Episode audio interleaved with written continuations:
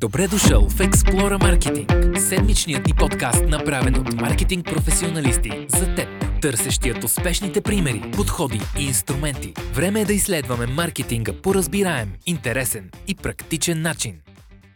Здравейте, приятели! Ето, че започва нашия нов епизод в нашия подкаст Explore Marketing. Както винаги ще се говорим за дигитален маркетинг, ще се говорим за бизнес. Днес ще се говорим за една наша много любима тема – технологии – Имам огромното удоволствие днес да бъде на гости Веско Колев. А, голяма част от IT бранша го познават. За хората, които също би им било любопитно, той е изпълнителен директор на iCanpreneur. Това е една много интересна, уникална световна платформа, която има за цел да подобри успеха на технологичните предприемачи и техните интересни IT проекти. А, също така уникално нещо в визитката на Веско е, че той е биш вице-президент на а, Прогрес и на Телерик Груп, където е отговарял за бизнес развитието, за развитието на а, продукти и както ти ми сподели също така и за продукт маркетинг. Mm. А, така че а, днескашният гост има страшно много интересни истории, опит Както винаги, стартираме началото с леко залагане на темата и веднага ще ти дам а, думата да се представиш. Най-уникалното, между другото, е, че ние с него се познаваме по една наша обща любов в футбола.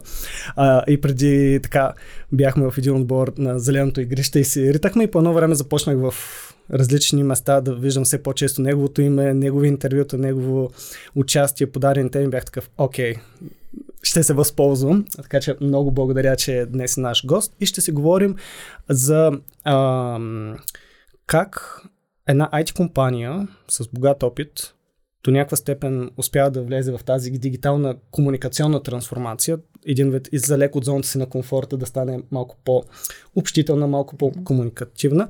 И разбира се, леко ще загатнем темата с развитие на екип, което е доста голямо предизвикателство в IT бранша, всички мисля, че го знаем това нещо, и до някакъв степен обратната страна на а, един стартъп.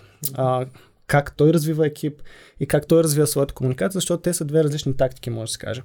А, така че нека да започнем, ако искаш, от малко по-голямото. А, може би до някакъв степен опитът ти с а, прогрес или телерик, както, както хората различно познават компанията. А, много ми е интересно, защото много често се сблъскваме с това като ситуация. А, как една компания, която си е живяла комфортно в а, своята а, среда, изведнъж влиза в контекст, окей, ние трябва да гронем 100 човека, трябва да развием бизнеса и изведнъж леко излиза от зоната си на комфорта, да трябва да говори с хора, да трябва да, говори, да хори по събития. Този процес, как би посъветвал един човек, който е в ролята си било то на CTO или изпълнителен директор, да успее леко да, да промени своето ежедневие? Първо, благодаря много за поканата. Изключително удоволствие е да се видим както на зеления терен, така и в това прекрасно студио.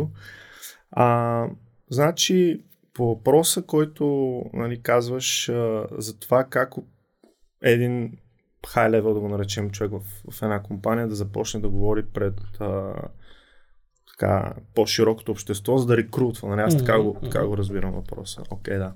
Ами, интересното е, примерно, че в контекст на Телерик а, ние винаги сме били а, компания, която е била свързана с, с комьюнитито, свързана с а, а, както локално, така и глобалното комьюнити, защото знаеш, а, Телерик в основата си е компания, която създава продукти за девелопери. Девелоперите ходят по конференции, по конференциите има нали, будки, изложения и така нататък. Така че от тази гледна точка в Телерик културата винаги е била така направена, просто защото това е начинът да си достигнем до клиентите. А, като следствие на това, то се получава малко и дуално при Телерик конкретно. А, от една страна, девелоперите са твоите а, клиенти, обаче от друга страна, девелопери са и твоите а, потенциални служители, най-много от тях, mm-hmm. защото знаеш в една софтуерна компания обикновено най-голямото количество роли са програмистите. И всъщност а, и един от основните диференциатори, така да го кажем, които са отличавали Телерик през годините, винаги е било, което не знам колко е а, осъзнато от а, другите, които са извън Телерик. Една от основните диференциации, които Телерик а, наблегна през годините и все още набляга е това, ние да имаме много а, фанатичен customer support. Като как се постига фанатичен customer support? Като а, буквално абсолютно всеки един човек в Product Development организацията отговаря на въпроси на клиенти. Няма, нали, факт е, че имаме technical support хора, но абсолютно всеки един девелопер, абсолютно всеки един UX абсолютно всяка една роля в компанията отговаря на въпроси на клиенти. И това създава една много, много интересна а, култура, в която ти не мога да си кажеш, нали, бе, те, да, примерно клиентите а, дали го ползват това, което го прави не го ползват, дали много разбират или не разбират. Буквално правиш нещо и след това, като почнат да идват въпросите и тикетите в а, системата, ти трябва да ги отговориш и просто виж колко добре си свършил работата. Тоест имаш доста по-ясен контекст върху обратната връзка на да. твоите клиенти и продуктите и неговото стойностно предложение, защото ние много говорим за темата стойностно предложение mm-hmm. и до голяма степен това доколко е гъвкава една организация. Mm-hmm. Защото колкото, нали, колкото по се разраства една компания, тя започва нали, да работи по-тежко, по-бавно, mm-hmm. процесите стават по-сложни и това mm-hmm. до някаква степен нали, създава точно тази дистанция, която някой път се случва между high-level management mm-hmm. и крайния потребител, mm-hmm. което много често тежи на комуникацията тя да носи своята истинност. Mm-hmm.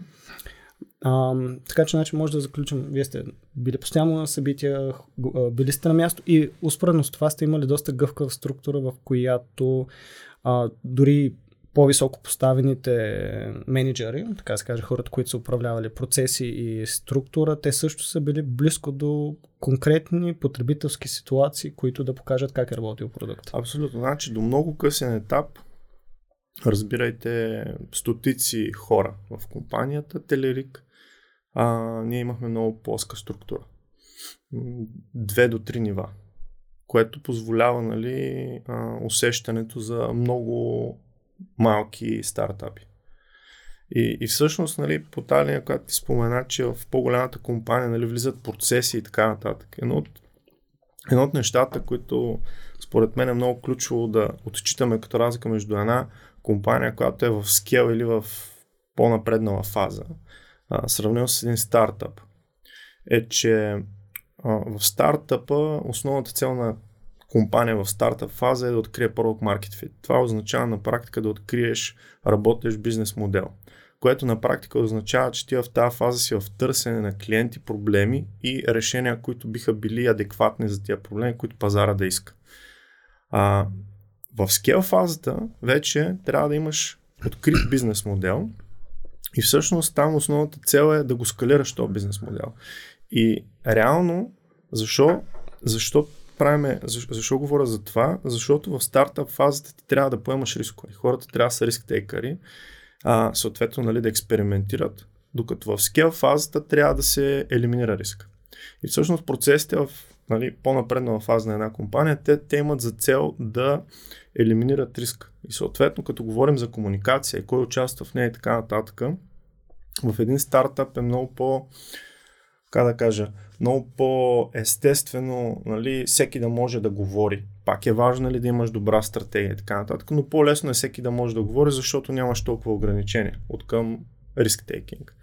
Докато в една голяма компания вече имаш съществуващи клиенти, имаш ясни конкуренти, трябва да си изградиш много прецизно позициониране, което довежда до това а, хората, които говорят от името на компанията и представят компанията, трябва да бъдат много по-осъзнати за ограниченията, в които трябва да комуникират. Ето тук ми е много интересен въпрос, защото сме опадали няколко пъти в такава ситуация. Mm. Ам, когато една компания трябва, нали, примерно тя е на пазара, да кажем 5, 6, 10 години. Mm. И тя вече си има някакво ниво на, на осъзнатост. Но нали, в момента с дигитализацията и с това, че компанията искат да растат, те в един момент си слагат цел, окей, ние в момента сме, буквално, примерно, ние сме 100 програмисти, искаме да станем 200. Mm. Текущия ни бизнес, ние си имаме достатъчно добра структура, имаме се годишни договори, поддържаме големи компании, но нали, те ни дават едно ниво на, защото в повечето случаи селса минава през останалостта, през някакви... Нали, нямаш някаква комуникационна стратегия, която да ти вкара договор mm-hmm. за 6 или 7 цифри. Но в един момент ти трябва да излезеш от зоната си на комфорт и хората, които работят по проектите, изведнъж трябва да станат малко повече пиар ориентирани. Mm-hmm. И тук ми е интересно какви са съвети или как според теб а, трябва вътрешно да, откъде трябва да тръгне промяната, за да се отдели един такъв скъп ресурс, защото програмистите, нали, като заплати, като вътрешна оценка, нали, тяхното профитабилити, нали, бил, билбъл часовете са им доста ценни. Mm-hmm. А, какъв съвет би дал на една компания, която се намира в период, в който трябва да излезе от зоната си на комфорта и да предприеме действия, в които те, този скъп ресурс да почне да се инвестира за вътрешни цели? Много хубав въпрос. А, едно уточнение да направим. А, тук говорим за компании, които са технологични, не само сервиси, а и продукти. Точно, да. Окей, okay, добре. Като цяло, а, Първото нещо, което нали, а, искам да сложа на масата, ние тук говорим за employer брандинг. Нали, ние не говорим за брандинга на компанията към нейните клиенти, говорим за employer брандинг. Нали, така. И така налечения а, employee value proposition. Mm-hmm. Okay, да. А, и първото нещо, което а, е много важно да се дефинира и да се отчете като нещо, което, откъде трябва да се започне е какво ние искаме да бъдем за хората, които идват да работят при нас. А, идеалният вариант според мен е компанията да има много така ясно изразена мисия. Много хора, а, особено с а, по-аналитично мислене, а, когато нямат допир с тия неща на практика, си мислят, че да имаш мисия, да имаш пърпас е малко флъв. Истината е, че това не е така и за мен е, а, когато ти имаш една компания, трябва да имаш hard purpose, който да следваш с execution на тази компания. А, когато това нещо се дефинира, следващата стъпка е то да бъде комуникирано по някакъв естествен начин. Нали? Не е въпросът да ходиш да кажеш, ние сме за това да спасим примерно пингвините и общо взето само да го тръбиш, ами да го покажеш с действията си. И всъщност като следващата стъпка е много важно да, да, да, нали, да видиш в локалното си комюнити, било то в България или някъде друга, където искаш да харваш, как искаш а, да добавиш стойност, която да демонстрира твоята мисия. А, за мен тук въпросът опира до това първо да имаш какво да дадеш, нали, защото има една арабска поговорка, нали, че не мога да дадеш нещо, което го нямаш. Тоест, първо трябва съзнато да знаеш какво искаш да направиш. Например, в Телерик и в Прогрес, едно от нещата, които нали, е супер очевидно, които девелопмент организацията може да прави, тя може да разказва и да учи хора нали, от индустрията, на, нали, да споделя опит свързан с технологии, може да споделя опит свързан с това как да скалираш една компания глобално, Демек, Product Development, Software Development, такъв тип неща. Uh, technical support, ако щеш, как да го правиш по, по, по, по уникален начин.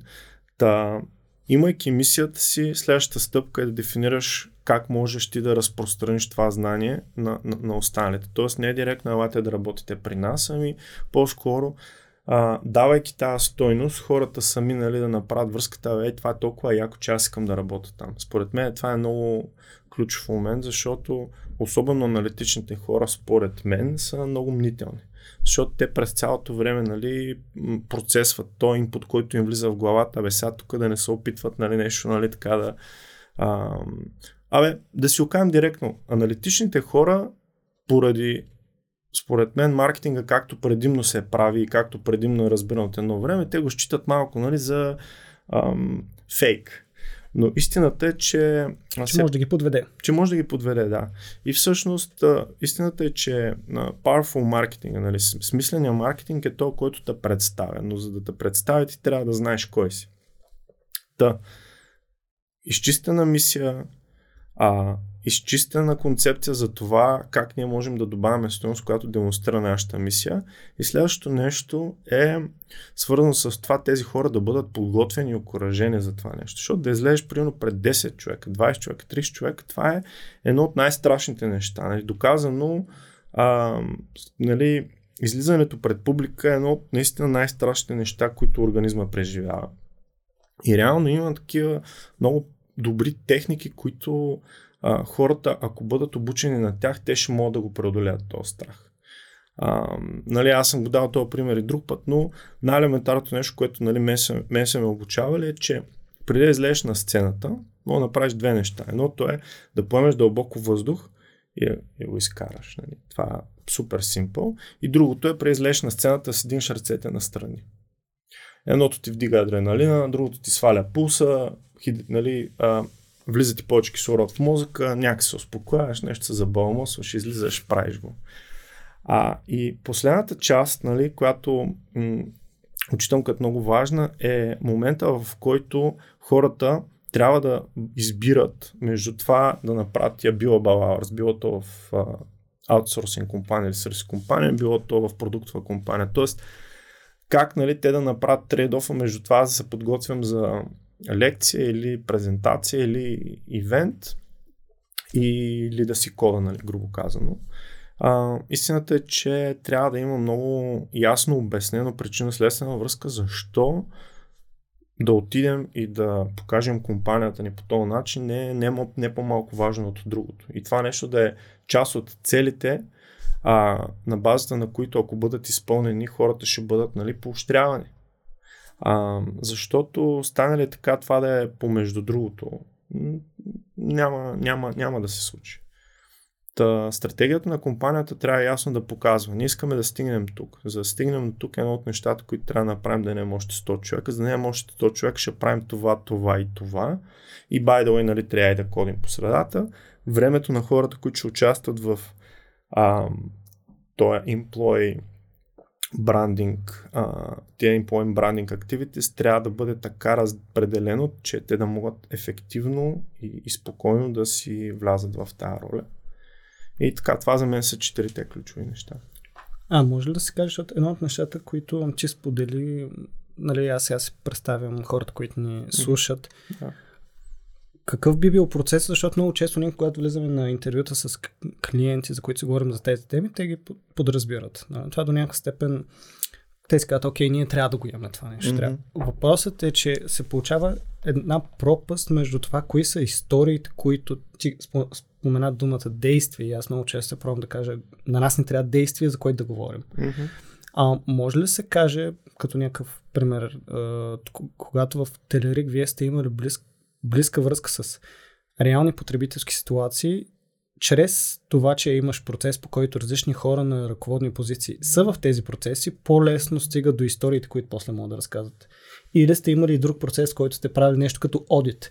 Кои са успешните неща, за които ние можем да говорим. Защото това е нещо, което много често липсва като процедура или ситуации, които тези хора да се докоснат до тази ситуация и да кажат, е, това е готино, що не го кажем на това събитие или що mm-hmm. не го кажем в това интервю. Mm-hmm. И, и това е разликата между нали, един технически прес-релиз, където пишеш някакви неща. Нашата стойност, нашето стойностно предложение, нашата мисия е тази, говориш някакви неща, които са написани така малко на изуст. И това, което наистина кара един аналитичен човек да не е толкова мнителен и да а по-скоро да кажеш, аха, аз мога да повярвам на тази история.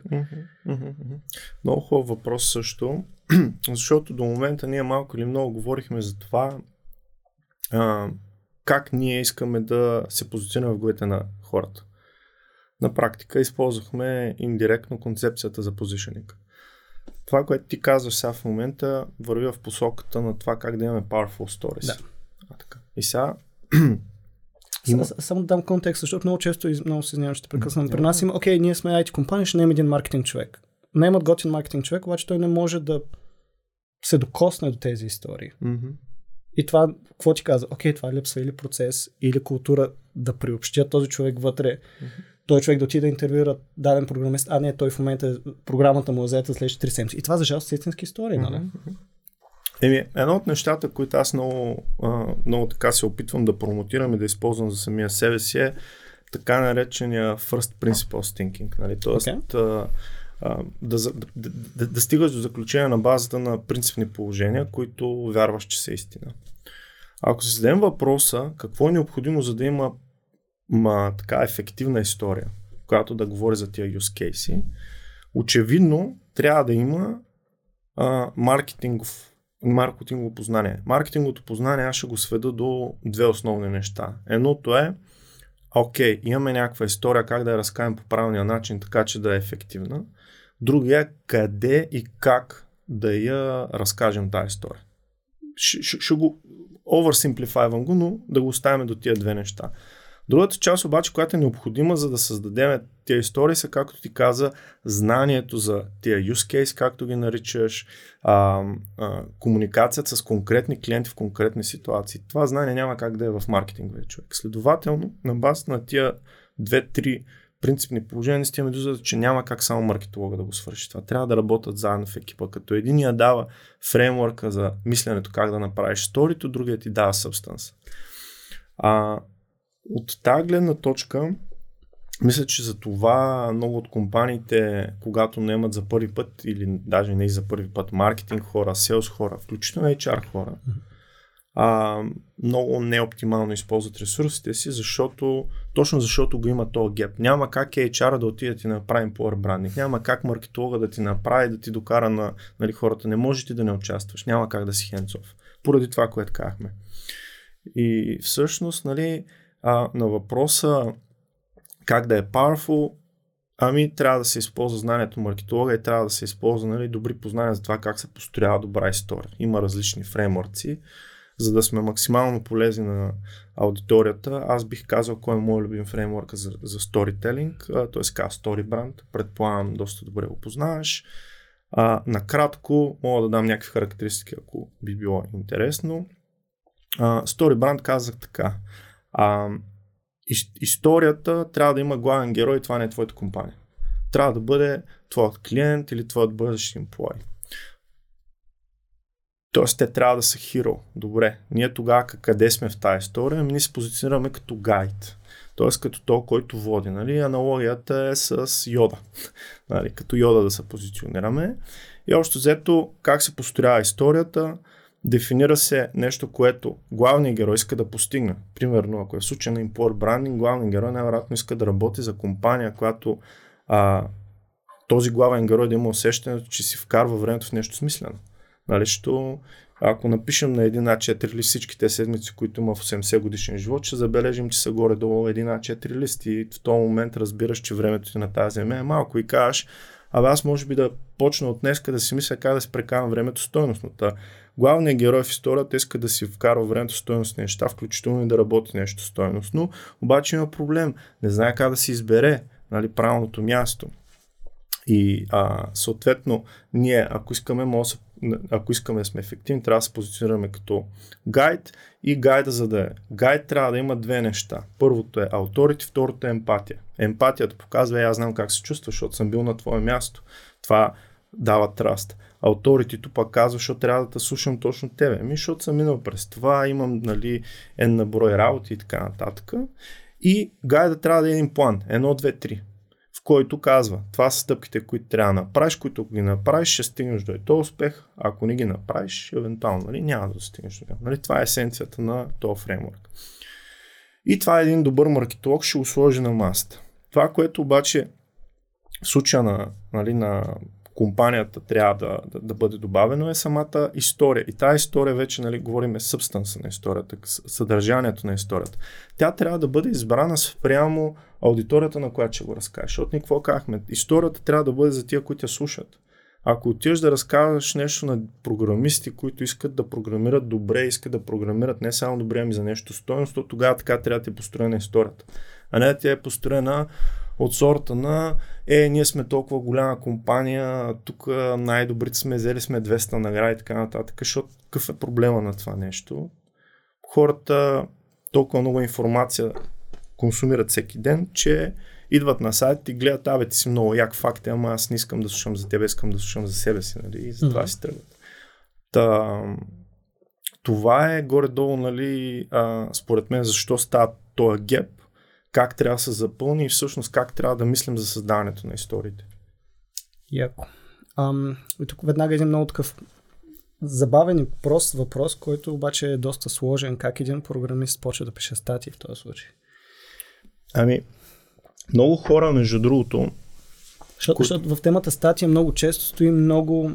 Нали, аз съм project manager, за мен всичко е процес. Да. Нали, за да стигне до статията, ти трябва да минеш през, една, през един път, през една пътека, да говориш с хикс на брой хора или да се промениш ежедневието, за да се стигне на това нещо и да излезеш от зоната си на комфорта. Защото нали, не е въпроса в самата, самия текст, а в това ти през какъв мисловен процес ще минеш, за да стигнеш до текста, което прави въпроса много по-сложен и интересен. Ами, като цяло, въпросът как ще накараш един програмист да пише. Нали? Ако, ако се върна на началния въпрос, интерпретирам го последния начин. Повечето програмисти не искат да пишат. Нали? Това е. Да.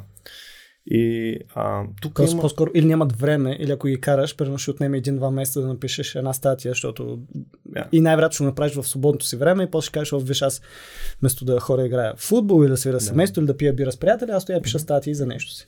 Точно така. Ами, едно от най-ключовите неща за мен е в а, ефективната работа по технологични проекти и продукти е а, екипите да не бъдат разделени функционално, а да бъдат а, направени като стартъпи. По-скоро Яко. да са cross-functional екипи. Защото тогава ти имаш възможност нали, да изиграеш играта правилно. Значи, няма как един футболен отбор да е само с нападатели. Нали? Трябват вратари, трябват защитници. А ние всъщност много често оптимизираме организациите за само нападатели, само защитници.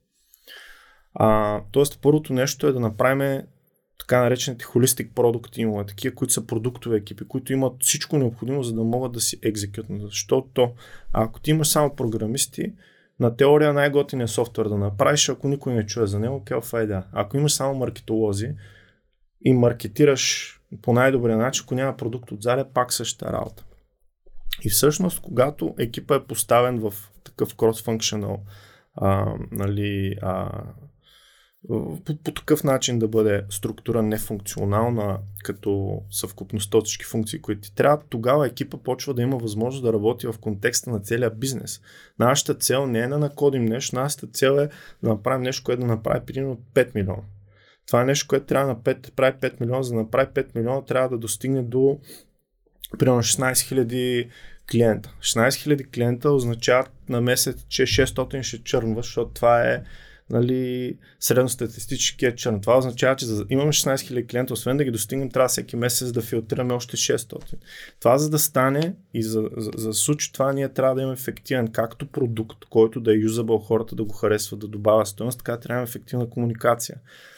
И всъщност, когато поставиш програмисти, маркетолози, project менеджери, всички в контекста на цялото това нещо, то става като едно хоро. Що като хоро, м- има една концепция за T-shaped хора. Uh, T-shaped, да. Какво, какво означава това? Представяме си буквата Т, всяко едно човече ето така.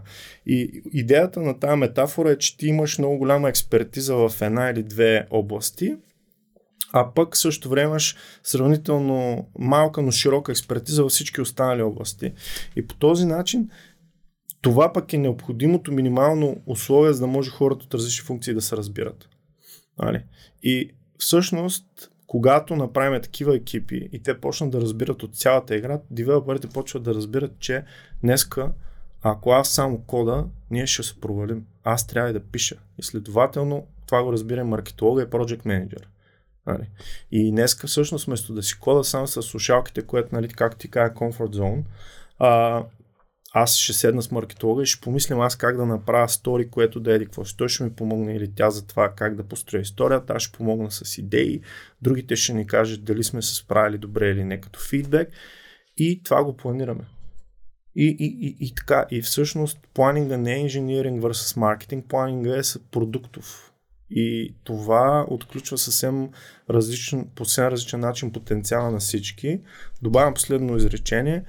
Един от основните защитни механизми на сетъпите, защото аз вярвам, че хората от различни функции имат фрикшън най-вече заради сетъпа, в който са поставени. А, като защитен механизъм, когато го има то фрикшен, те почват да не се харесват. Маркетолозите са едни, девелоперите пък са е такива, почваме да се слагаме в едни рамки от сорта на те девелоперите не са много зле с комуникацията, големи ръбове са, пък маркетолозите само нали, обясняват и обещават, па ние после как ще го таковаме, което не е вярно. Което не е вярно. И реално в тази промяна на сетъпа елиминира този проблем, поставя хората от едната страна на масата, или ще печелят заедно, или ще губят заедно, при всички положения ще го направят като екип, няма го направят като нещо друго. Да, слушайки те, надявам се и хората усещат тази, нали, като енергия, като ситуация, която се пробваш да опишеш, в която в моята глава се, има няколко думи, които веднага ми mm-hmm. идват. Нали, едното е свобода на комуникацията, не толкова много бариери и много често равнопоставеност в контекста на окей, каква ни е общата цел. Mm-hmm. А, защото каквото и се говори, ние това се пробваме много често да а, дискутираме до каква степен много често егото прече на процесите, егото прече на комуникацията. То е важно в дадени моменти, може би, със сигурност, нали? А, до някакъв степен ти беше сподели за авторитета, за това как ти влияе дадени ситуации, но генерално, когато ти искаш да стигнеш до някаква история, ти, не, не, тези бариери много често трябва да не съществуват, за да можеш да стигнеш до нея. А, което е много готино, защото ти го описа с много яки, с много яки думи, с много яки примери. А, в тази връзка имам едно нещо, което ми е много интересно, което ние анализираме. Това до някакъв степен противопоставя темата с стартъпи и с вече бизнеси, които са в по-напреднала фаза. В твоята глава хората какво търсят? Името на една компания или името на хора, с които биха искали да работят? Или които биха искали да наемат. Защото много често да наемеш човек или да наемеш компания, която да ти свърши дадена работа е доста сходен маркетинг подхода. Ами, виж, според мен а, има значение ти в каква фаза на твоята кариера си. Значи, ако това ти е първата работа, според мен гледаш ни неща. Ако това ти е нали, вече си синьор, да речем, гледаш други неща. Ние сме изследвали, като част от нашата работа в iCampreneur, сме изследвали как се променя мотивацията на хората в различните фази на тяхната кариера. И още взето път е, в началото искаш да влезеш при в IT индустрията. Горе-долу ти е се така, къде ще отидеш, стига да мога да почнеш първата работа. След това основната ти цел е да се чувстваш комфортно в това, че си извършваш работата добре. След това почваш да мислиш, искам да работя с топ-ноч технологии. След това почваш да виждаш, абе искам да работя в всяки екип, да са, да, да, да, след това искат някои да водят екип или да са critical part от този екип. След това искат да почнат нещо от начало и след това почват да искат да правят нещо стойност. Нали? Горе-долу, това ако си го представиш, върви горе-долу по пирамидата на масло. Mm-hmm. Да. Те най-простите неща винаги работят, а това е хубаво. Да. да. И реално, а, и реално нали, на твоя въпрос хората какво гледат, името на компанията или името на хората, а, за мен е в идеалния, в идеалния вариант отговор ще е и двете. Mm-hmm. Защото компанията, когато говорим за employer брандинг, ти на един сайт на една компания, employer брандинга от моя гледна точка е примерно 1-2%, да я знам. Нали? Основната цел на един сайт, ако щеш, е да говори на клиентите, не толкова на бъдещите служители. И от тази гледна точка на мен ми се струва а, по-реалистично или по-близко до реалността да кажем, че всъщност хората, които участват в комуникацията практическата с потенциално бъдещите а, служители, то те са всъщност лицето на компанията. И реално името на компанията в контекст на Employment Branding се изгражда на база на името на хората. Така че аз не мога да си представим по брандинг без това, освен ако нали, не си някой от топ 5-10 компаниите там, които са... Нали, повечето не сме такава компания. Но тук е интересното, защото ти доста добре го загадна. Различната тактика, която търги, когато таргетираш различни типове сеньорити, нали, mm. когато таргетираш джуниор или нали, програмист до 3 годишен опит, нали, там нещата стоят доста по-на когато таргетираш един по-хай левел mm програмист, вече там стоеностното приложение, неговото EVP, което той търси, mm-hmm. е доста по-различно. Абсолютно, да. Абсолютно. Да. Um, и в тази връзка нещо, което е много интересно, което би се приплело във всички неща, които до сега говорихме, как една IT компания определя кои са нейните конкуренти. Mm.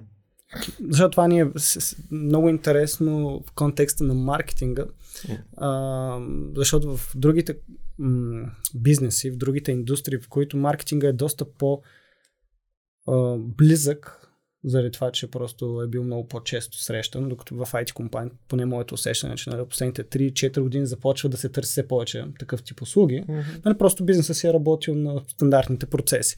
Но с дигитализацията, с навлизането на все повече технологии, mm-hmm. мащабите, на които стъпваме, COVID много забърза някои от тези mm-hmm. неща, а, се започна да се мисли, окей, ма те, дадена компания, тя си има конкурентите. Това, че и двете, и, двата, и двете страни са успешни, не означава, че те в един момент няма да се почнат да се борят. И тук е много интересно как на пър, първото нещо, на което компаниите започват да се конкурират за програмистите. Нали? М. Така че, какво е твоето усещане? Как една компания в IT сферата гледа на своите конкуренти? Говорим конкурент на пазара с продукти и услуги или на конкурент като бих- employment? Ще ми е полезно, ако можем и двете да ги покрием. Супер, добре. значи ще тръгна от а, първо пазара. А, ще почна от там, че за мен най-добрите компании са те, които не гледат на конкуренцията като на а, един пай, който е фиксиран, а по-скоро мислят в това как да се разширява пай, което създава здравословна конкуренция. М, За съжаление не много от компаниите са така, но все повече и повече се надявам бизнесите да оценят това, че всъщност много повече могат да се помагат, отколкото да се конкурират по деструктивен начин. Защото конкуренцията има конструктивна част и деструктивна част. Нали, най-елементарният пример, ако няма Левски, няма ЦСК, нали, смисъл от този тип неща.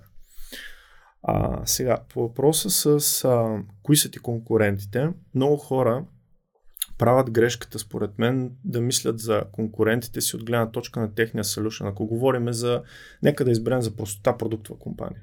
Ще ми е по-лесно да го дам този пример. Понеже ние правим SaaS продукт, който ти дава възможност да продаваш в Shopify, на нас конкурентите са ни само тия, които са същото нещо за същото място. А, това според мен е суб, суб, субоптимален начин на, на мислене. А правилният начин на мислене не е през това, кои са подобните решения на нашето. Правилното мислене е следното, според мен. Нашият, който и да е продукт, всъщност как, как, как е най-добре да мислим. Хората искат да постигнат някакви неща в техния живот. Нещо се случва в техния живот, искат да постигнат нещо. Налага им се да постигнат нещо. Да постигнат някакъв ауткам. И за да постигнат този ауткам, между тях и този ауткам стои някакъв проблем, който, който им пречи да достигнат до там. Трябва да свършат някаква работа. И когато се станат в такава ситуация, те почват да се оглеждат наляво и надясно, да търсят нещо, което да наемат, за да могат да свършат, да разрешат този проблем, за да постигнат този ауткам.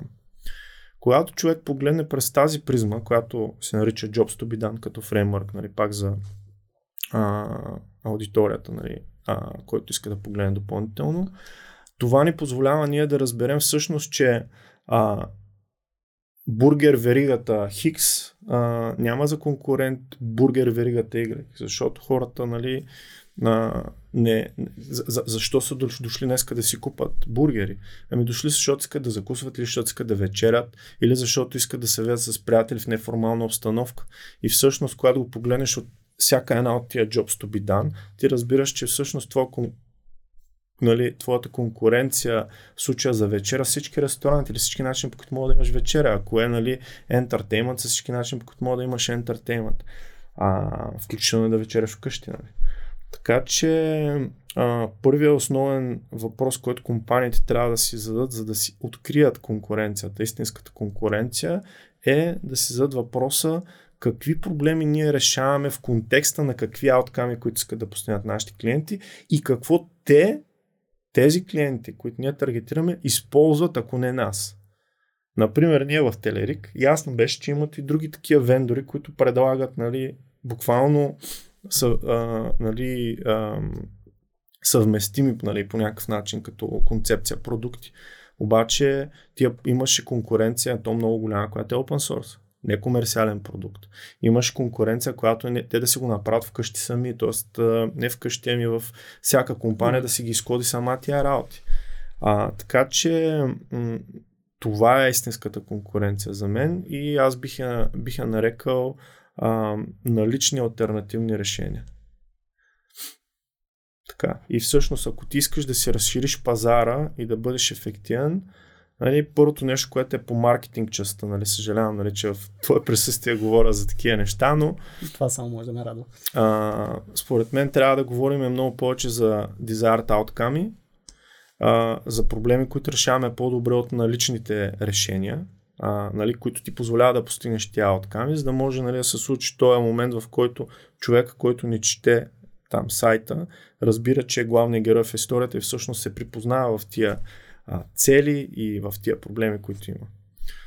Та това е по въпроса с конкуренцията, защо е важно да я знаем коя е и всъщност как може да ни отвори много по-голям кръгозор и пазар, отколкото си мислим. По отношение на конкуренцията за а, кадри, а, то е ясно, че бизнесите бързат. Бизнесите трябва да снимат хората и така нататък. Е ясно, че ще има конкуренция, но според мен нещо, което е супер полезно, нали, и, и се радвам, че в България се прави все повече и повече. Окей, ние сега се конкурираме за тия 20, 30 или 2-3-5 хиляди човека, които съществуват нали, в момента на пазара, но а, имаме глад за 20 хиляди. Ние да се избиеме, няма как да съществуваме. Ние имаме полза от това ние да се обединим като нали, общност и дай да видим как ние можем да създадем машина, която да създава такива кадри. Нали. Това е Softune, това е Телирик Академия, това е включително и вашата академия, нали, която произвежда кадри. Така че компаниите могат да инвестират пари, които иначе ги инвестират в това да се борят с конкуренцията. И ето един пример как ние от конкуренти можем да станем кооператори. Факт е, че след това хората, които излязат, най-добрите ще отидат при тия, които най-добре а, представят себе си. А, но за мен това е място, където компетишъна може да стане co-petition, нали, да има една дума. Яко. Яко аз винаги в IT средата, когато стане дума за търсене на нови кадри, се представям като телекомите, които се борят за, нали, откажи се от този договор, да дойдеш при мене и, нали, слава богу, а, в, той, в техния случай разрастването е с нови места, в които ти можеш да дигитализираш средата, т.е. да mm. прекараш кабели, нали, mm. да има, и създаването на нови сгради, ама това отнема време. Mm. В същия контекст в IT средата за създанието на кадри, mm-hmm. ти трябва, нали, мисля, че в, нали, тук правя лека препаратка, защото имате страхотни ресурси на iCanpreneur, mm-hmm. статите са супер яки, mm-hmm. там точно имаше една есенция, която бяхте казали, нали, как а, не трябва да се наемат, а трябва да се създават екипи. Абсолютно. Да, и в тази връзка много бих се радвал в края, преди да стигнем до последния въпрос, все пак да представиш проекта, който аз намирам за изключително ценен за средата. Вие се стараете да помагате на технологични компании, които са в начална фаза. Много бих се радвал на, за нашите служатели да разкажеш малко за iCanpreneur. супер. А, като цяло, а, основата върху която стъква iCampreneur е наблюдението, че 9 от 10 компании не само в технологичния свят, а и по принцип се провалят. И след няколко години още пак 9 от 10 и става един много-много нисък нали, а, рейт на успех.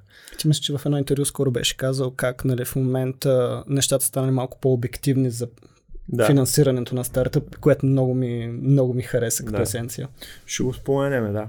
Та, идеята е, че когато си задахме въпроса защо имаме толкова много провали, нали, а, нашата основна теза и тезата, заради която съществуваме, е, че всъщност начина по който предимно се практикува предприемачеството днес е на базата на а, нюх, на базата на а, късмет, малко е като хазарт. И всъщност, а, когато практикуваш предприемачество по този начин, то и резултатът е хазартен. Истината е, в която ние вярваме, е, че на, ти не се раждаш предприемач. Нали, защото много хора си мислят, аз ще трябва да се родя предприемач, защото гледай сега виждам много кристално бъдещо така и затова съм предприемач. Илон Мъск и той, защото е толкова нали, вижда в бъдещето и той защо това е толкова добър предприемач. Да, факт е, че някои хора имат, а, как да го кажем, а, имат талант, но талант е 1%. Това много пъти го казваме, малко пъти го осъзнаваме. Та, а, това, което ние казваме е следното. Всеки може да бъде предприемач, както и всичко останало, стига да иска и е готов да вкара нужните усилия.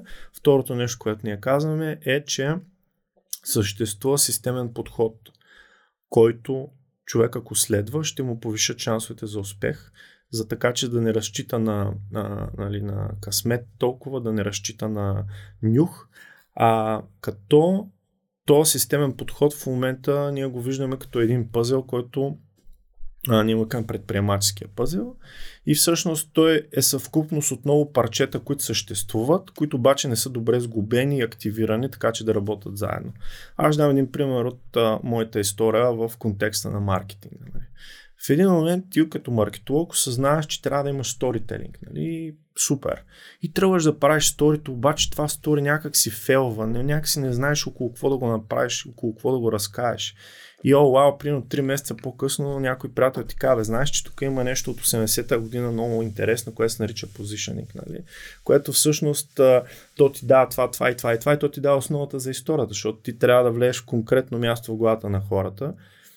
Това се опитвам да кажа, че тези парчета, понеже са много и са много разпарчетосани, а, идват в живота на хората едно по едно в не винаги в правилния ред.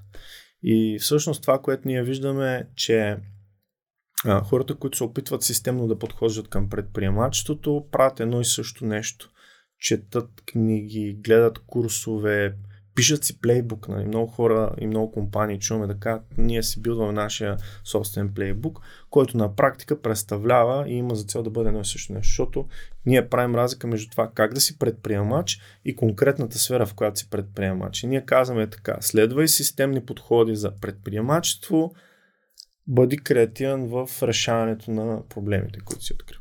То това, което ние се опитваме и работим а, по него, всъщност е този предприемачески пъзел да е сглобен, активиран. Защо казвам активиран? Защото обикновено в книги а, знанието е много ентертейнинг, обаче не винаги е а, ясно какво трябва да направиш с него. Той има за цел малко да те вкара в една въображаема зона, но не винаги ти знаеш как да я контролираш Точно. за своето собствено ежедневие или Точно така. твой личен живот. Да. И ние това, което правим е просто ги събираме тия работи, разбиваме ги на стъпки и на всяка стъпка ти даваме минимално количество а, как се казва, минимално количество инструкции, които ти да вземеш предвид и, со, и съответно софтуер, в който да ги изпълниш.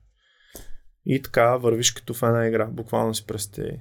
Днес си предприемаш, това е първата ти стъпка, това е втората ти стъпка, третата ти стъпка, като всяка една от тия стъпки или задачи са изпълними в рамките на час-два максимум, което ти позволява да го правиш и да имаш прогрес по стъпко. Това се опитваме да направим. Яко. Аз лично съм се абонирал, следя какво пишете и какво анализирате, защото е много интересно. Аз пак признам едно от нещата, ние мисля, че не, не знам в епизода, мисля, че не го споделихме, но ам, много ме впечатлява начина по който ти мислиш и говориш, mm. идвайки от IT средата. Що нали? Защото ам, начина по който ти се пробваш да анализираш, създава контекста на това, че нали, ти се пробваш да излезеш само от аналитичното мислене, mm. а се пробваш да приложиш много и мисля, че футбола дава страшно много mm. тази екипност, тази, нали, аз също страшно много се вдъхновявам от различни футболни треньори, различни методологии на екипна mm. работа, които когато ти започнеш да ги прилагаш в дадена среда, mm. средата ти се отблагодарява с по-добра комуникация, по-лесно. И нещата, за които ти пишеш, това, че имаш quote of the, of the day, mm. и самите quote бяха супер интересни, защото дават докосването до IT средата, mm. до тази предприемаческа общност, до, до а, точно тази технологична среда, но същевременно дава и, и тази отвореност, тази екипност, това желание, което със сигурност а, е много готино, защото когато съчетаеш с историята на Телерики и Прогрес, виждаш много mm. connecting the dots, много, mm. много неща, които се преплитат и е много яко. Така че мисля, че хората усетиха доста начинът ти на мислене, който със сигурност позволява тези истории да бъдат по-успешни. А, винаги накрая завършваме с а, един наш любим въпрос. Ти до някакъв степен задаря усещането, че се нали, интересуваш от а, тези теми, че те следиш модели. А, въпреки всичко ще го, зада, ще го зададем въпроса. Люби места, от които ти се вдъхновяваш, четеш, любими книги, неща, които би искал да посъветваш хората и те да следят, които ти си намерил за полезни. Mm-hmm. Като включим iCanpreneur, където има страшно много готини ресурси. Да, а, задължително да. А, на мен най-любимия ресурс за, за, за събиране на знания а, номер едно ми е книги. И книгите, които аз обичам да чета, са такива, които имат сайенс, имат наука вътре. И едно от нещата, които аз искам да провокирам нали, всички слушатели а, на, на, на подкаста ни, а, да, да, да си дадат сметка всъщност е, че много пъти казваме, че науката, науката се свърза с нещо непрактично, но всъщност науката е а, нещо, което много ни помага. А, ще ви дам пример. Ние всъщност всеки един ден прилагаме а, наука, само че е тази наука, която прилагаме на базата на нашия опит предимно. И тя ни помага ние да предвиждаме какво ще се случи. Нали, какво аз трябва да направя сега, за да ми се случат нещата по-добре по-напред. А, добрата наука е тази наука, която ти помага с по-добра прецизно да предвиждаш бъдещето. И по тази линия нещата, които се опитвам да чета са модели, които а, са полезни точно за това. Например, модела, който ви споменахме нали, за как да напишеш история, какви са характеристиките, които трябва да има там, как можеш да подходиш така нататък. Според мен това е полезно. Модели за това как възприемаш хората около себе си. Нали, сега ще дам една номер едно книгата за мен, която една, ако трябва да кажа, това би била книгата Mindset, The New Psychology of Success. За щастие, тази книга беше преведена скоро на български, така че който предпочита да чете на български и на хартия, има книгата, вземете си я. Изключително ценна книга, защото тя дели хората на два типа. Нали? Тоест не хората на два типа, ами а, може, да, може да гледаш хората по два начина. Единият начин е хората да ги гледаш като такива, които са родени с фиксирани възможности. Тоест аз съм толкова умен, колкото съм се родил, толкова талант имам, колкото съм се родил Другите обаче, другия начин да гледаш на хората е като на такива, които могат да постигнат всичко, с са готови да вложат нужните усилия. Защо тази, тези две неща са фундаментално важни и различни? Защото ако ти приемаш, че хората са фиксирани, то тогава, когато те се провалят, това означава, че те са провал, защото няма какво да направят по въпроса. Докато когато мислиш за хората по другия начин, с така наречения growth mindset, то тогава да направиш грешка означава, че това е възможност нали, да научиш нещо и следващия път да го поправиш, защото имаш как да се развиеш.